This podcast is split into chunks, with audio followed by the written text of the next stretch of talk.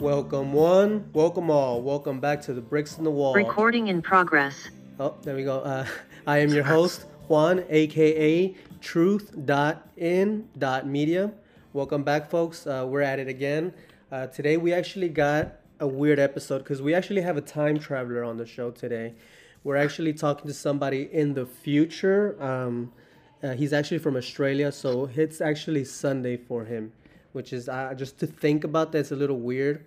We're going to ask him what we think about flat earth and all of that. I'm very curious to see what he thinks about that and how that works into the whole time effect. But yeah, his name is Andrew Missen, and he has his own show, his own podcast called You Missing the Point. He's been doing it for a couple, maybe 20-something episodes, but I saw he had a couple of my buddies that I actually talked to. He said he heard me on the Mastermind Debaters podcast that we do sometimes on Mondays with the Great Deception guy. And, well, here we are, and we're going to just talk to him and figure out or just listen to his story about how he came to this process of unfolding and looking for things for himself and figuring things out for himself instead of just accepting the narratives that are being fed through the TVs, through the screens, through the radio waves. So without any further ado, I'd like to welcome to the show your comrade and mine, Mr. Andrew Missen. How you doing, brother? Very good, mate. Thanks for having me. No problem. So you're in Australia, right? I am, yes. I am on the other side of the globe, air quotes. What do you think about that? I used to be a globe person. I was in the Air Force, and for the longest time, I just assumed that it's the world is what it is presented. You're taught in school that the Earth is a globe. There's a solar system full of planets, and I've been in airplanes before, and I'm a teacher as well in a public school, so I never actually thought it could be as wild as a flat Earth, but I'd say I'm 98% on board with flat Earth at the moment, and that's only come about by I became good friends with Moral Bob, and a lot of people out there might know Moral Bob as one of the loudest voices for flat Earth, one of the best argumentative voices out there for trying to drill it into people's minds. And it was just casual conversation with Bob, and one morning I was out for a morning jog. It would have been about between 6:15, 6:30 a.m. I took a photo of where the sun was just above my horizon, and I sent it to Bob, and I said, "Where's the sun in your sky?" And he sent it back, and it was roughly noon at midday for him in the middle of the skyline. And that doesn't work on a globe model. With the termination line, we both shouldn't have been able to see the sun in those positions at that time. Mm. So either the Earth is flat, or there are two localized suns to some degree. Oh, okay. That's interesting. What do you think was your major catalyst to kind of sway more to that side of the fence? Finding out that there's so much going on in the world that's complete BS. You look through, if you anyone deep dives on NASA, there's so much fuckery going on there and things that just don't make sense and things that are being hidden and obvious lies that you have to start questioning the narrative. And for the longest time, Earth was always known to be a flat plane. And realistically, it's only within the last couple of 100 years to 300 years that Earth has had the globe model presented to us. And we're dismissing hundreds of thousands of years of history of understanding about the world. Right. I love that. Yes, exactly me. For the longest, I was on the fence. And I still am because I haven't confirmed for myself. So I can't say I believe this or that 100%. But I remember one time I ate a couple mushrooms and I came across the documentary Leveled. Have you seen it? I haven't seen it yet. He's literally got a new one out, doesn't he? Yes. I want to watch that one. Yeah, Hibler. I really need to watch it. I haven't watched it yet. But like you said, I can't prove it one way or another because I just don't know. Unless I was to get up in a rocket ship and go as high as I could without hitting any kind of a firmament, there's no way I can conclusively state whether Earth is flat or not. I know there's a lot of people out there who say they can by using the globe model's own argument against them. But yeah, I'm 98% sure, but I never say anything's 100% certain. So Right. And so the thing, maybe we can kind of talk about this because, like I said, I was on the fence, and anytime I would hear people talk about the flat Earth, I would roll my eyes, walk away, and do all of that. And so I realized a lot of this process of awakening or unfolding is being able to be in uncomfortable positions or situations. So while I was watching that documentary, I was being presented with all these facts, and I was like, okay, taking notes. And I kind of felt like a normie person being schooled by a conspiracy theorist. And so I was like, okay, maybe this is what the normies kind of fail to do. Once they hear something that doesn't jive with their narrative or their worldview, they do what I would do: walk away, turn around, not listen. They close their eyes. But as I sat there being uncomfortable and just listening, all these facts and different ideas and scientific models of how the world probably is flat, I was, at the end of that night, I was just looking at the moon and thinking, wow, my whole paradigm, my whole world just changed with that one thing. And a lot of people want to say, what does it matter if the world is flat or round? May I ask to you, what does it matter if it's flat or round? I think this is probably the biggest issue there is. I'm a person who's recently found faith and found Christ, so there's definitely large elements of the firmament and Earth being a flat plane depicted through Christianity and the Abrahamic religions. But even beyond that, on a normal level, if the Earth is flat and we're in a contained type of realm, it kind of destroys the whole idea of resources being available out in space. Like, there's this big push for the space race still, and it's going on that they want to go out, colonize Mars. Earth's resources are being depleted, that type of a deal. If we are in a small contained space that we can't go out into space and rely on other planets to colonize, that's probably going to kick us into gear and actually look after the planet we've got or the realm we have. We've got so many means of technology and understanding that we could be living in a much more harmonious way with the Earth we live on. And that may sound a bit woo-woo and a bit Gaia-ish, but, if this is a realm that's God's gifted to us, it's up to us to look after it. And I'm not a person who believes in man-made climate change or global warming or anything like that, but I do believe in pollution. And what we do to the planet is pretty goddamn horrendous.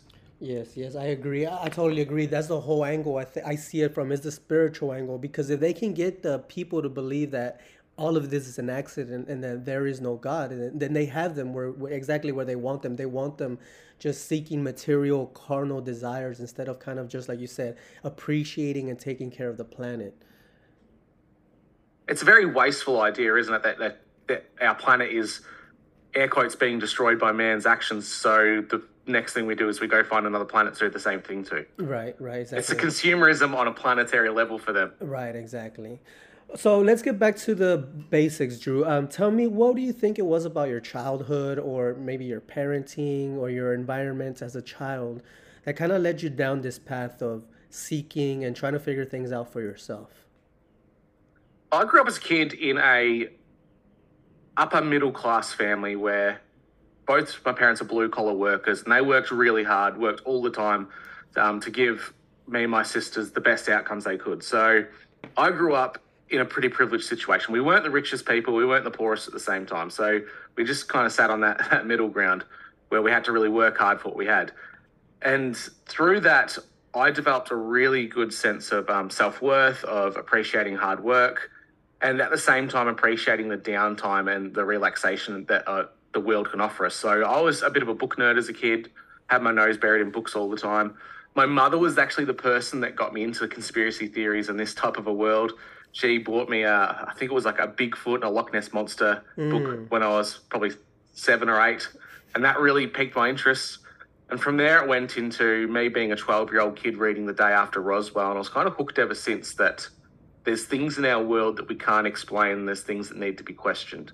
That's what kind of started the journey for me of the questioning the narrative and trying to be a truther.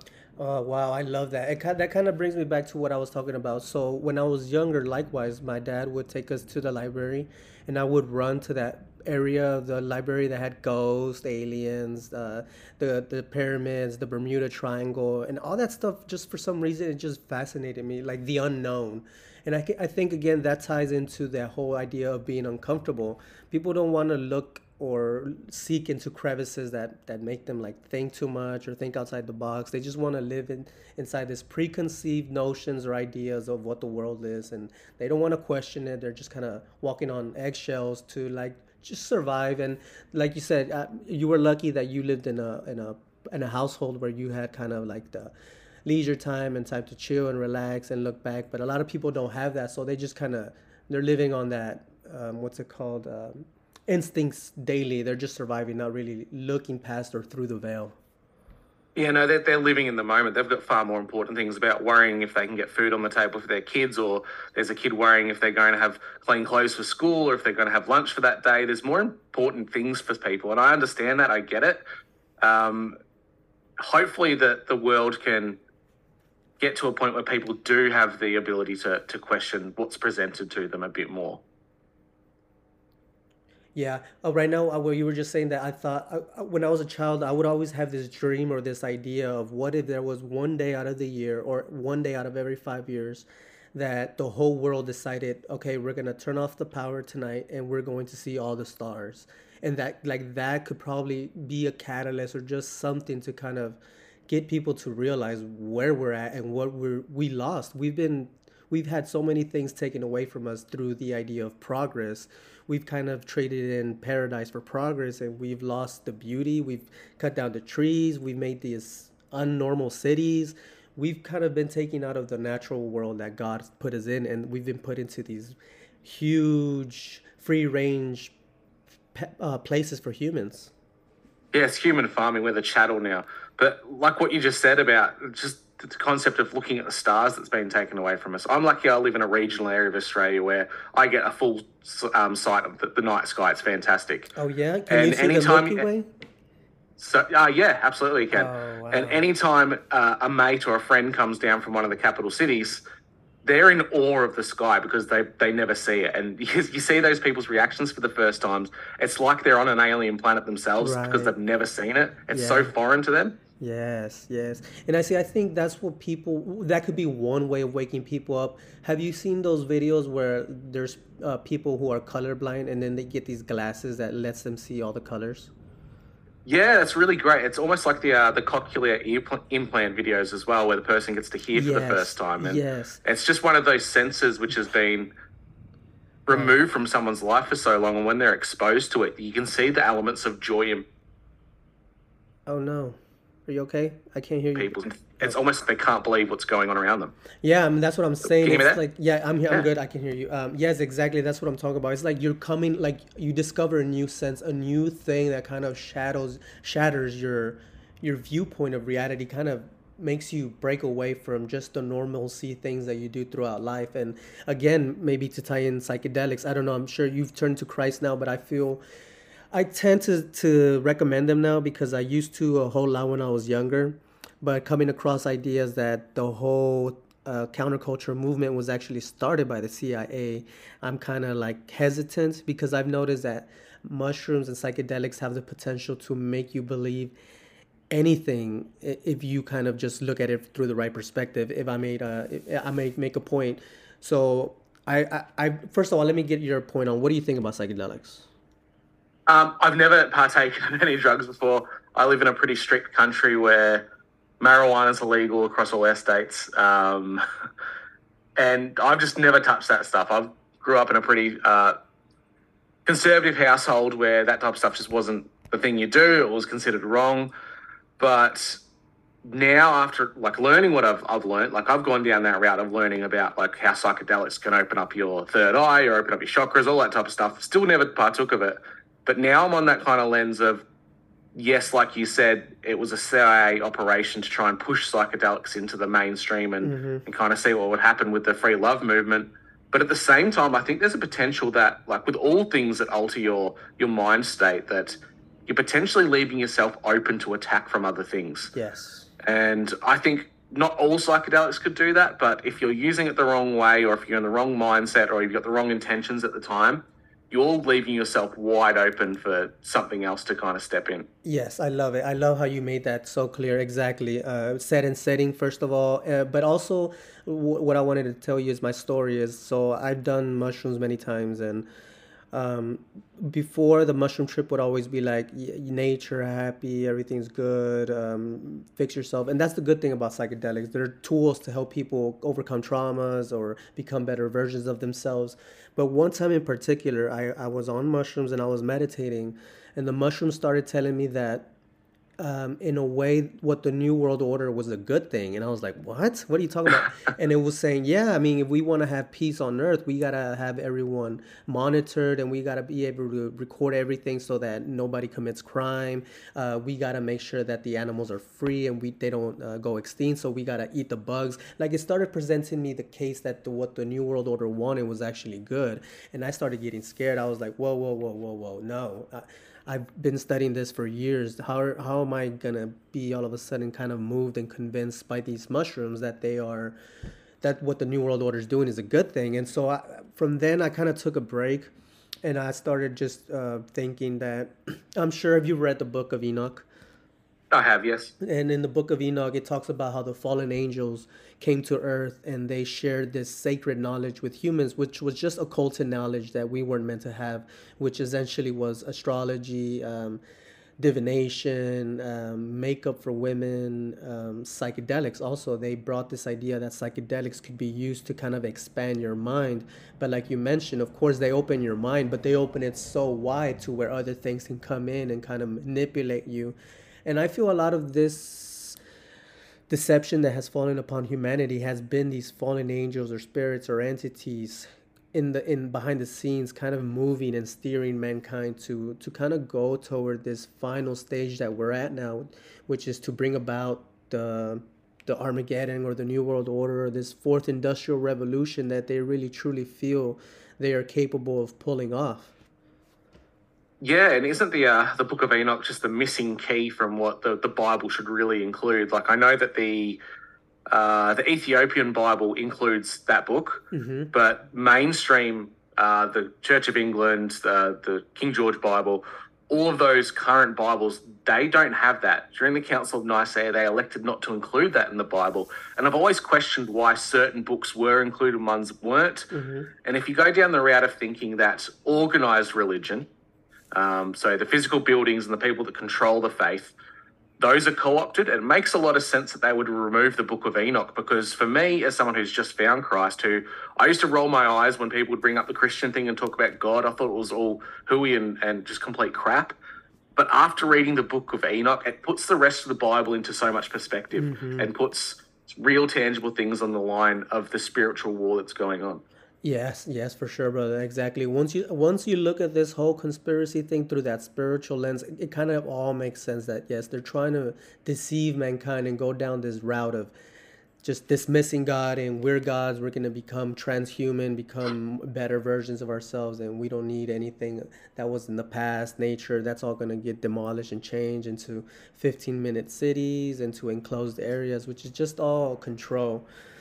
But to go back to where you said your mom kind of turned you on into this and she gave you that Loch Ness book, after that, what else did you, what other steps or what other things did you start doing to kind of start learning about this seemingly hidden realm?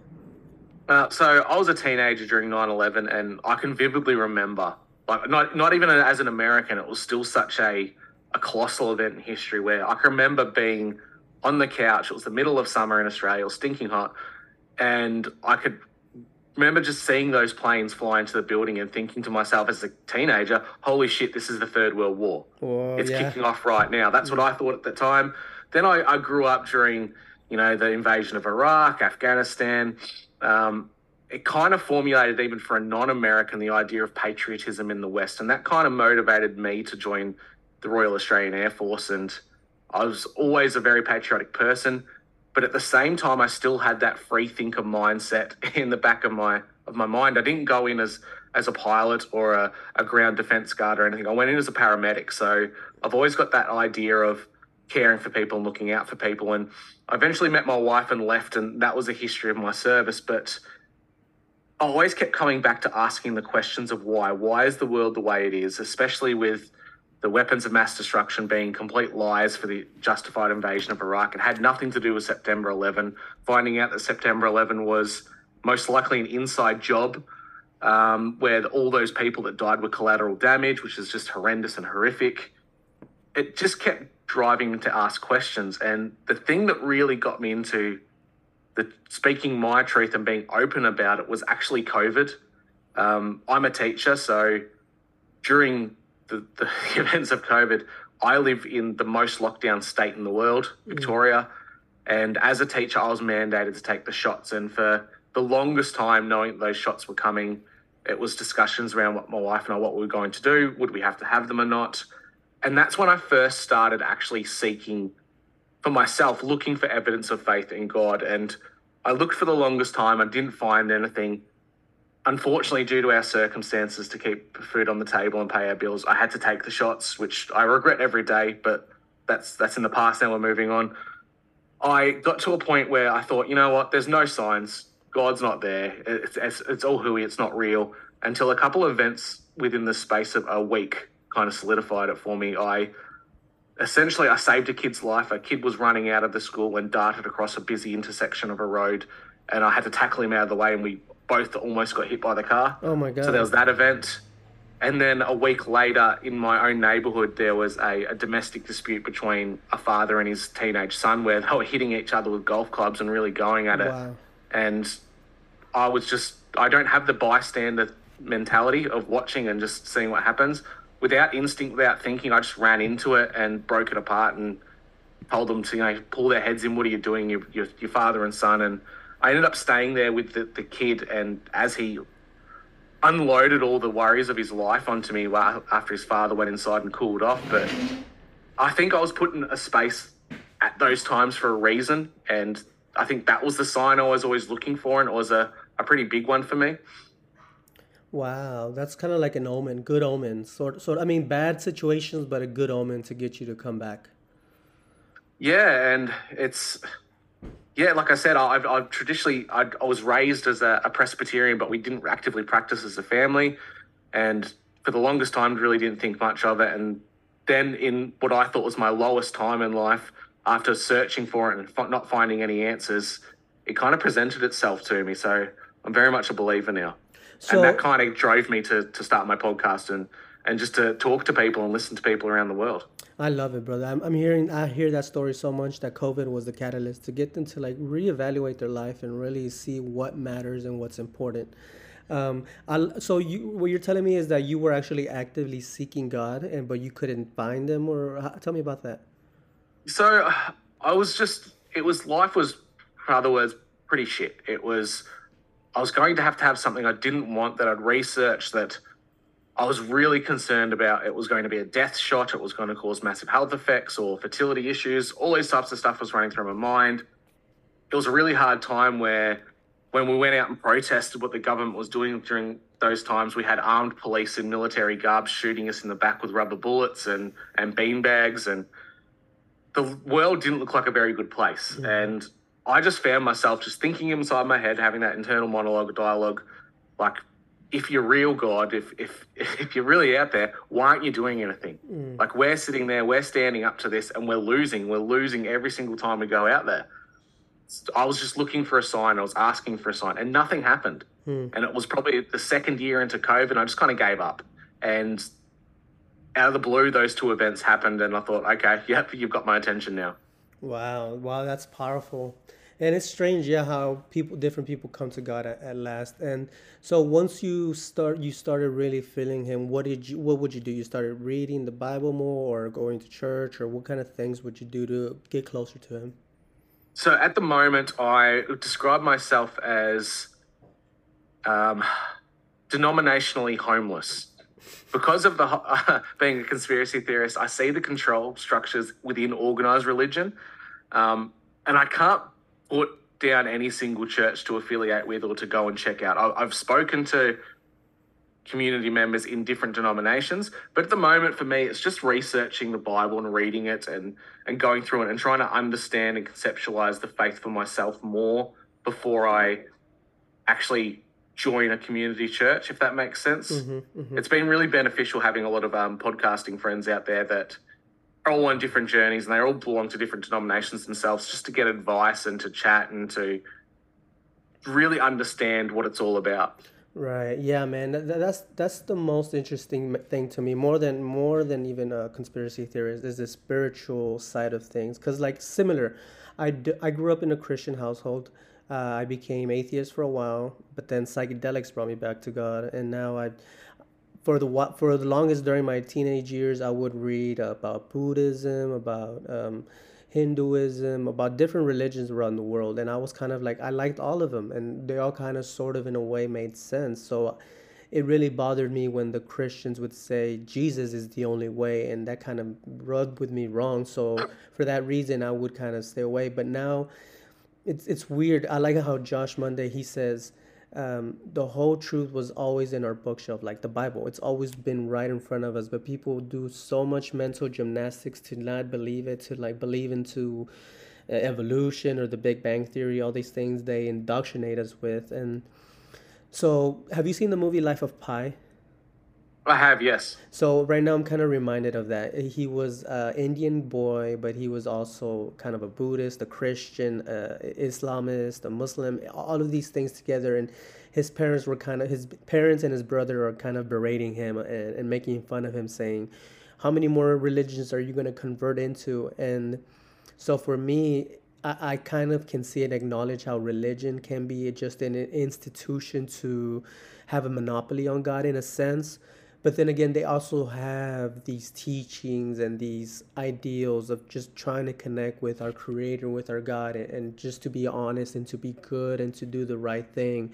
And so to me, that's the angle that I come in at it. I love Jesus, of course, but I don't know if I can commit to saying that if people don't believe or say the word Jesus, that they're going to go to a hell. What do you think about that?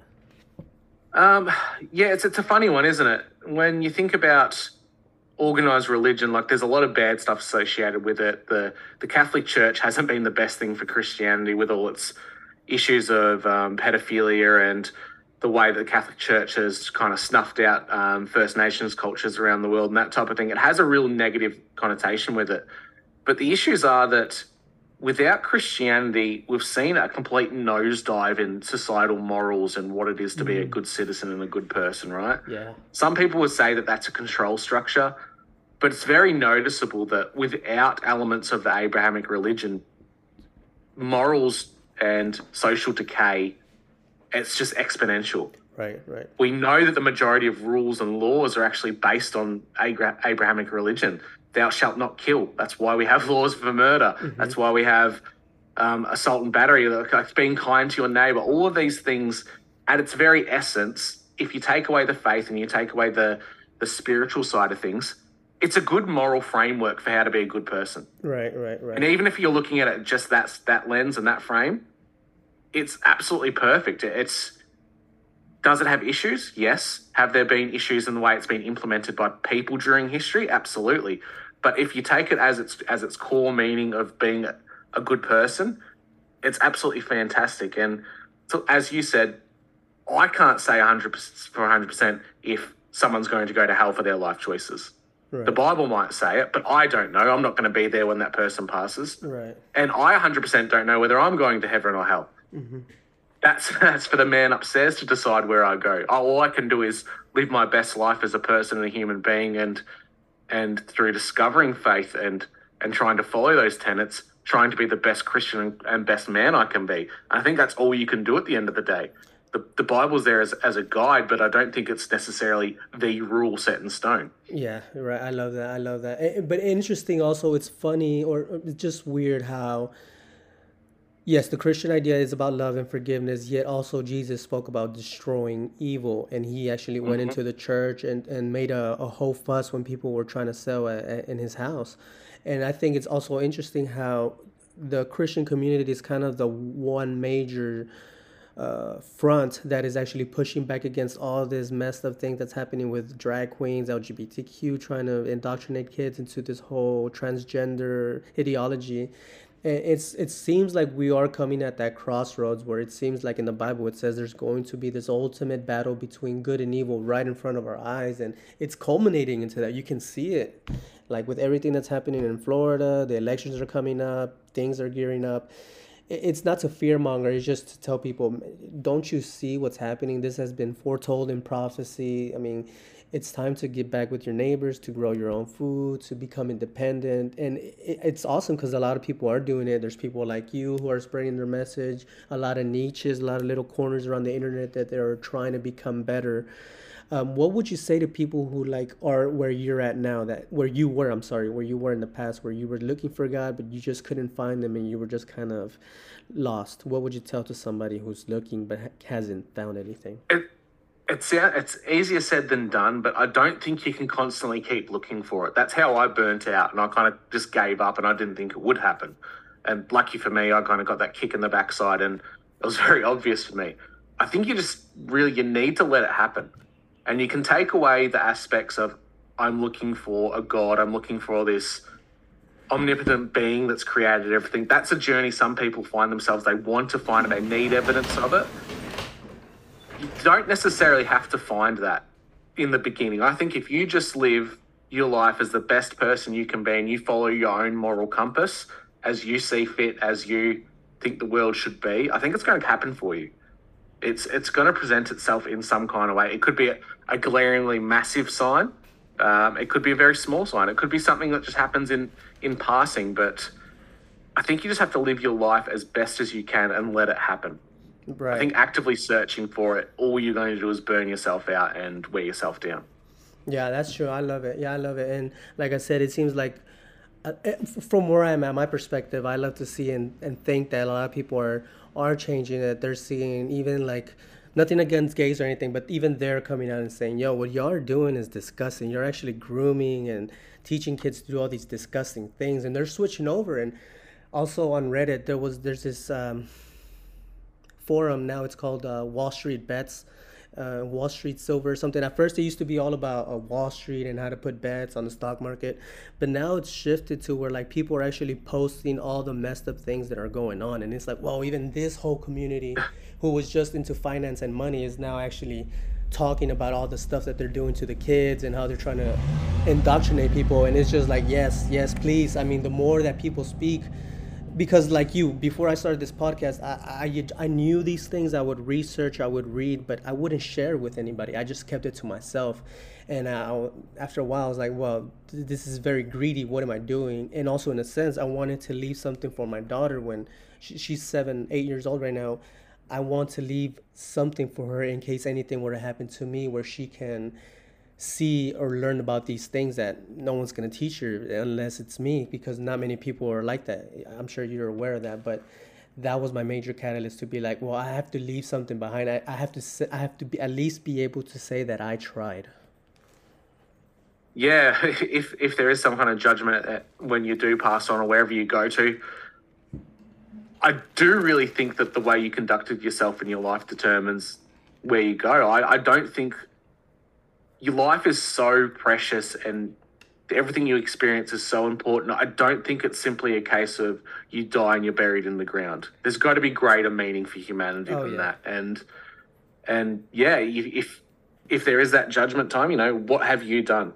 It sounds a bit it's almost like the inversion of what you see in films, where what have you done to secure your place in this increasingly overpopulated world? It's what have you done to secure your place in the afterlife? Right. What have you done to be a good person? Right. Yeah, I love that. And maybe to answer the question I had asked you, how do you get people who are looking at some kind of conviction or proof? What I always like to point to is near-death experiences or people who come back to life. They always have this story of like something basically very spiritual, seeing their whole life flash before their eyes. And it kind of shows them that, wow, there is something on the other side, and I don't know what it is. I can't say that it's a heaven or hell, but all I can say is that in my point of view is you return to primal source or the primal energy that created everything. Yeah, and it's often a really dynamic changing shift for people. A lot of these people that have these experiences tend to be very atheistic, or they don't have any real belief system, and they go through that and they become born again. So to change someone's outlook on life so dramatically, there might be something to it. We don't know. Right. And so now also, eventually after COVID, you really felt you had to put your voice out there. what was that process that you went through? Because I love how you use your last name to incorporate it into your title of the podcast. Please tell us about what made you start it exactly, your steps, and then tell us about your show. So like a lot of other people, I was locked in my house for Victoria, it was nearly 3 years we're locked in our houses for. I just started listening to podcasts, and I know lots of people started podcasts back then. I just didn't feel comfortable doing it at that time. But I listened to a lot. I got stuck into OBDM, Our Big Dumb Mouth, which was hilarious. It made me laugh. It made me smile during those really terrible times. I started listening to people who I'm now good friends with. And it got to the point where COVID was kind of dying down and the air quotes pandemic was over. And I thought, you know what, I can do this. And I reached out to Adam from Deborah Gets Red Pilled. And I have just started off as being a guest on the show, and then it went from there. I decided, you know, I can do this. I'll start my own show. I can talk to people. I can hold a conversation. Like, I teach 30-plus kids each hour. What do you teach? Over 500 students a day. I teach art. Oh, awesome. Cool.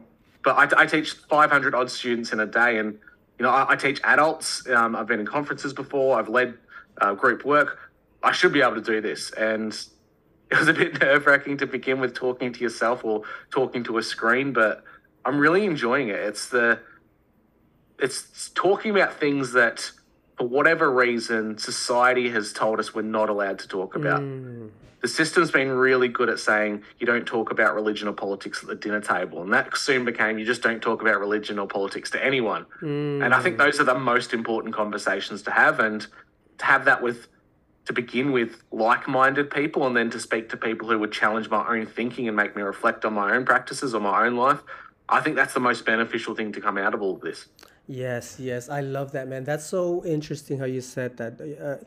When people ask me, how you really think that a small group of people can control the world? Yes, of course, especially with all the technology. But even that little mental thing that you just said, don't talk about politics or religion, that has been like ingrained in people's souls. And no one even really told them this. It's just something people don't do. But exactly, like when these conversations that I have, it's basically that government and politics and spirituality, trying to figure out what's really going on. Because if they can keep you from talking about those things, then they got us. They got us exactly where they want us. They just want us to shut up about the most important things in life and do the most things that they just show on TV, which is buying things, consuming.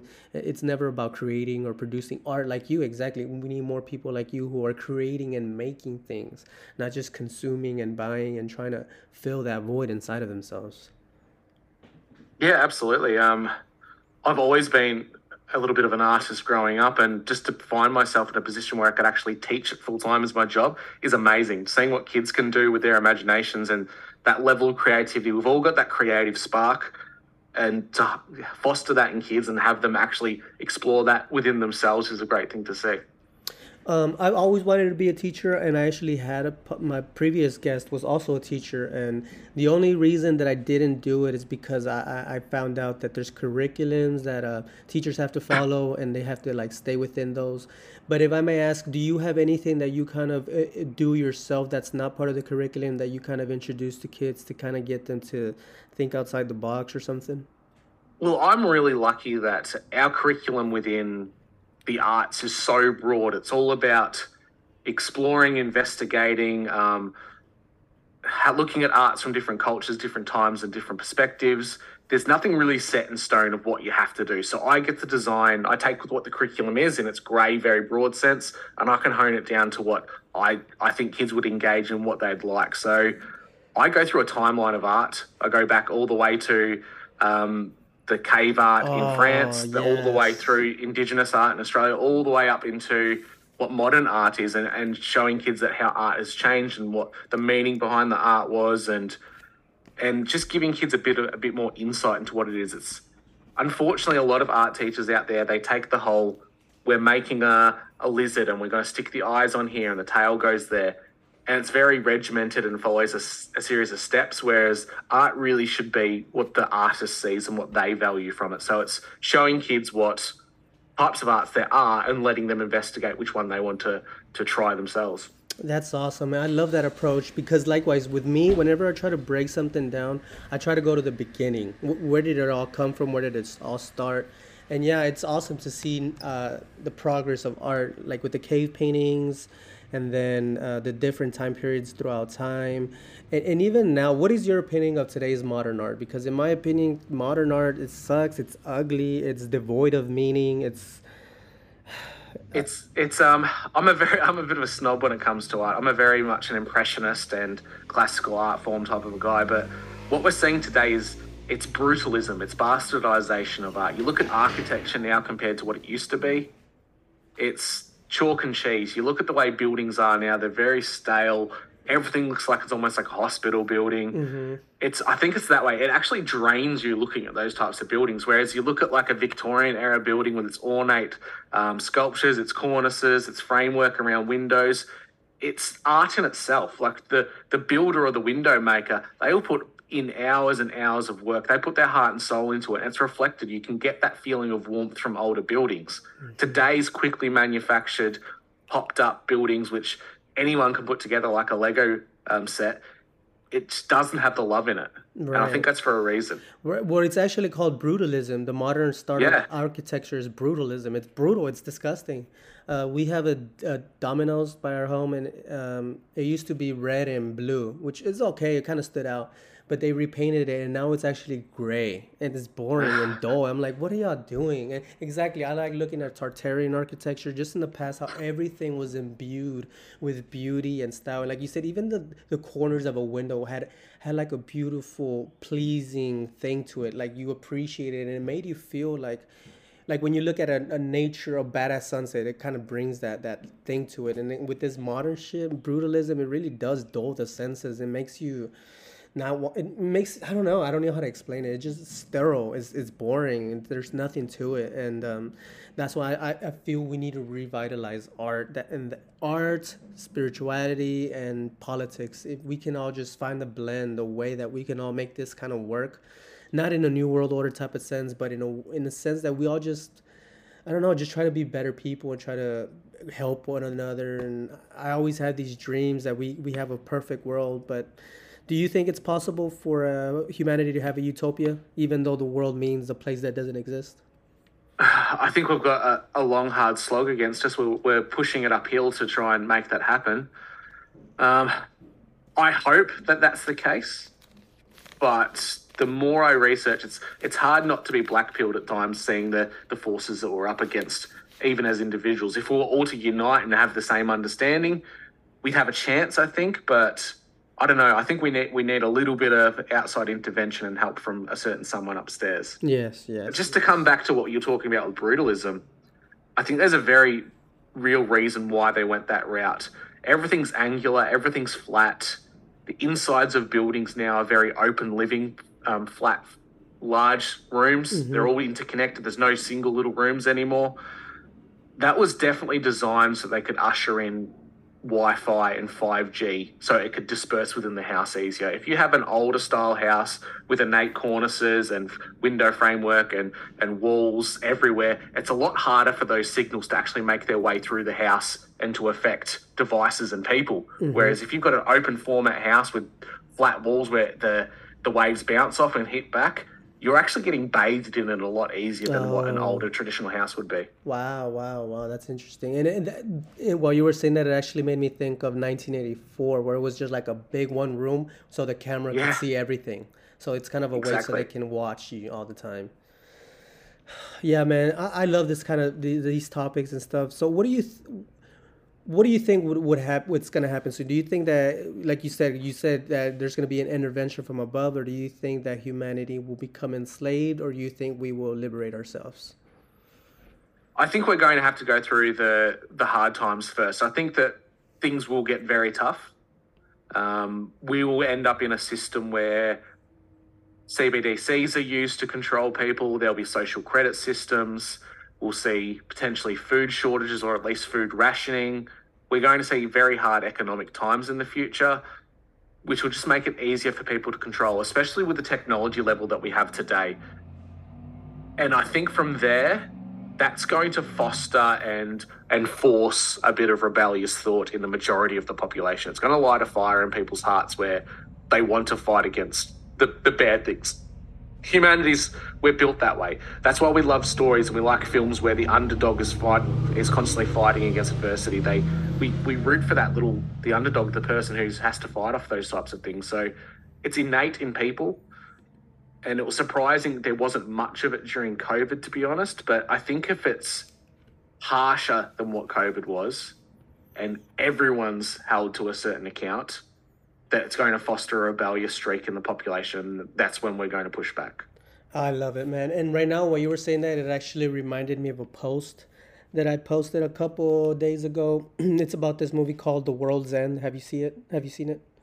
I have, yeah. Okay, yeah, it's awesome. It's about this, on the surface, it's about an alcoholic guy who just wants to have a great time. But if you kind of read between the lines and behind the scenes, it's really about this, how would you call it, an alien force, I guess, trying to come down and enlighten humanity. And so one of the main characters in the show, which I feel he's speaking from the human spirit, he's like, who are you to come and control us? So here, I'm gonna play this, and so we can just listen to this, and then we'll have our closing statement, and that'll be it. Okay, cool. Okay, so here we go.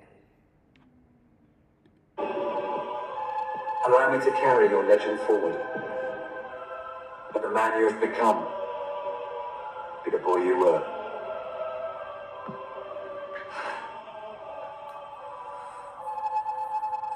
So this guy is killing what is essentially a robot who wants to replace him, and he's like, nah, I'm good. There's only one Gary King!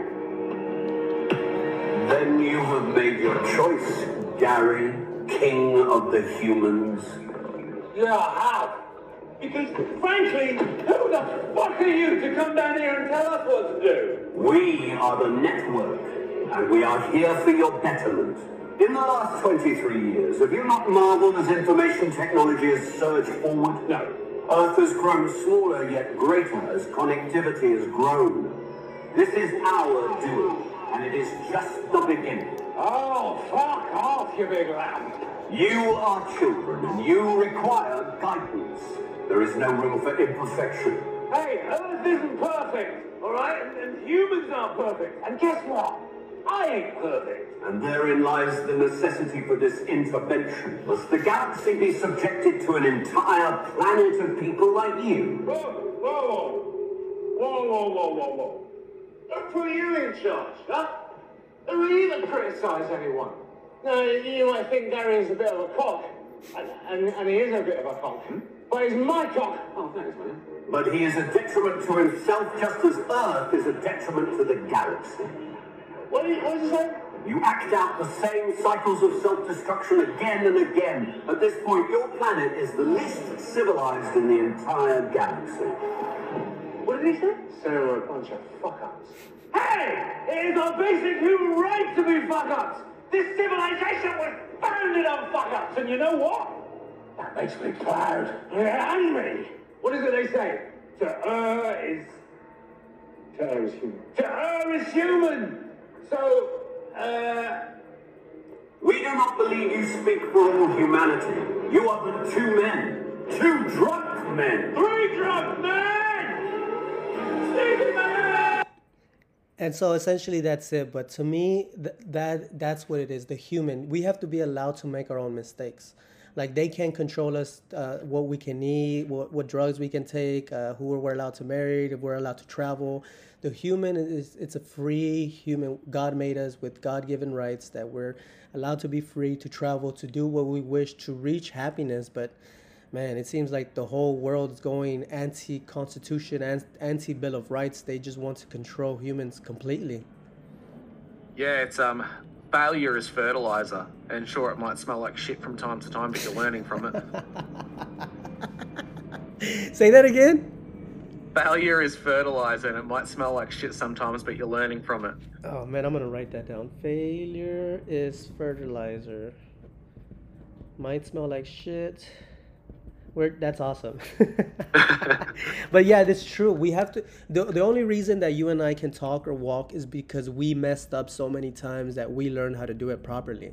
And it's just like they want to control us completely because they're afraid of what happens when humans are actually free, because they want to have control. But I feel the more freedom that we were to have, and they just respected us more and just gave us the opportunity to like truly govern ourselves, we could really reach a paradise. But like Terence McKenna says, we're led by the least among us, the least visionary, the least noble, and we don't do anything to change it. And I just feel like it is happening slowly, and we might not see it on the news, but a big majority of the people are waking up, and I feel you're part of it. So if you had your ears, Drew, of the whole world, and you had a message to say, what would you say to the world?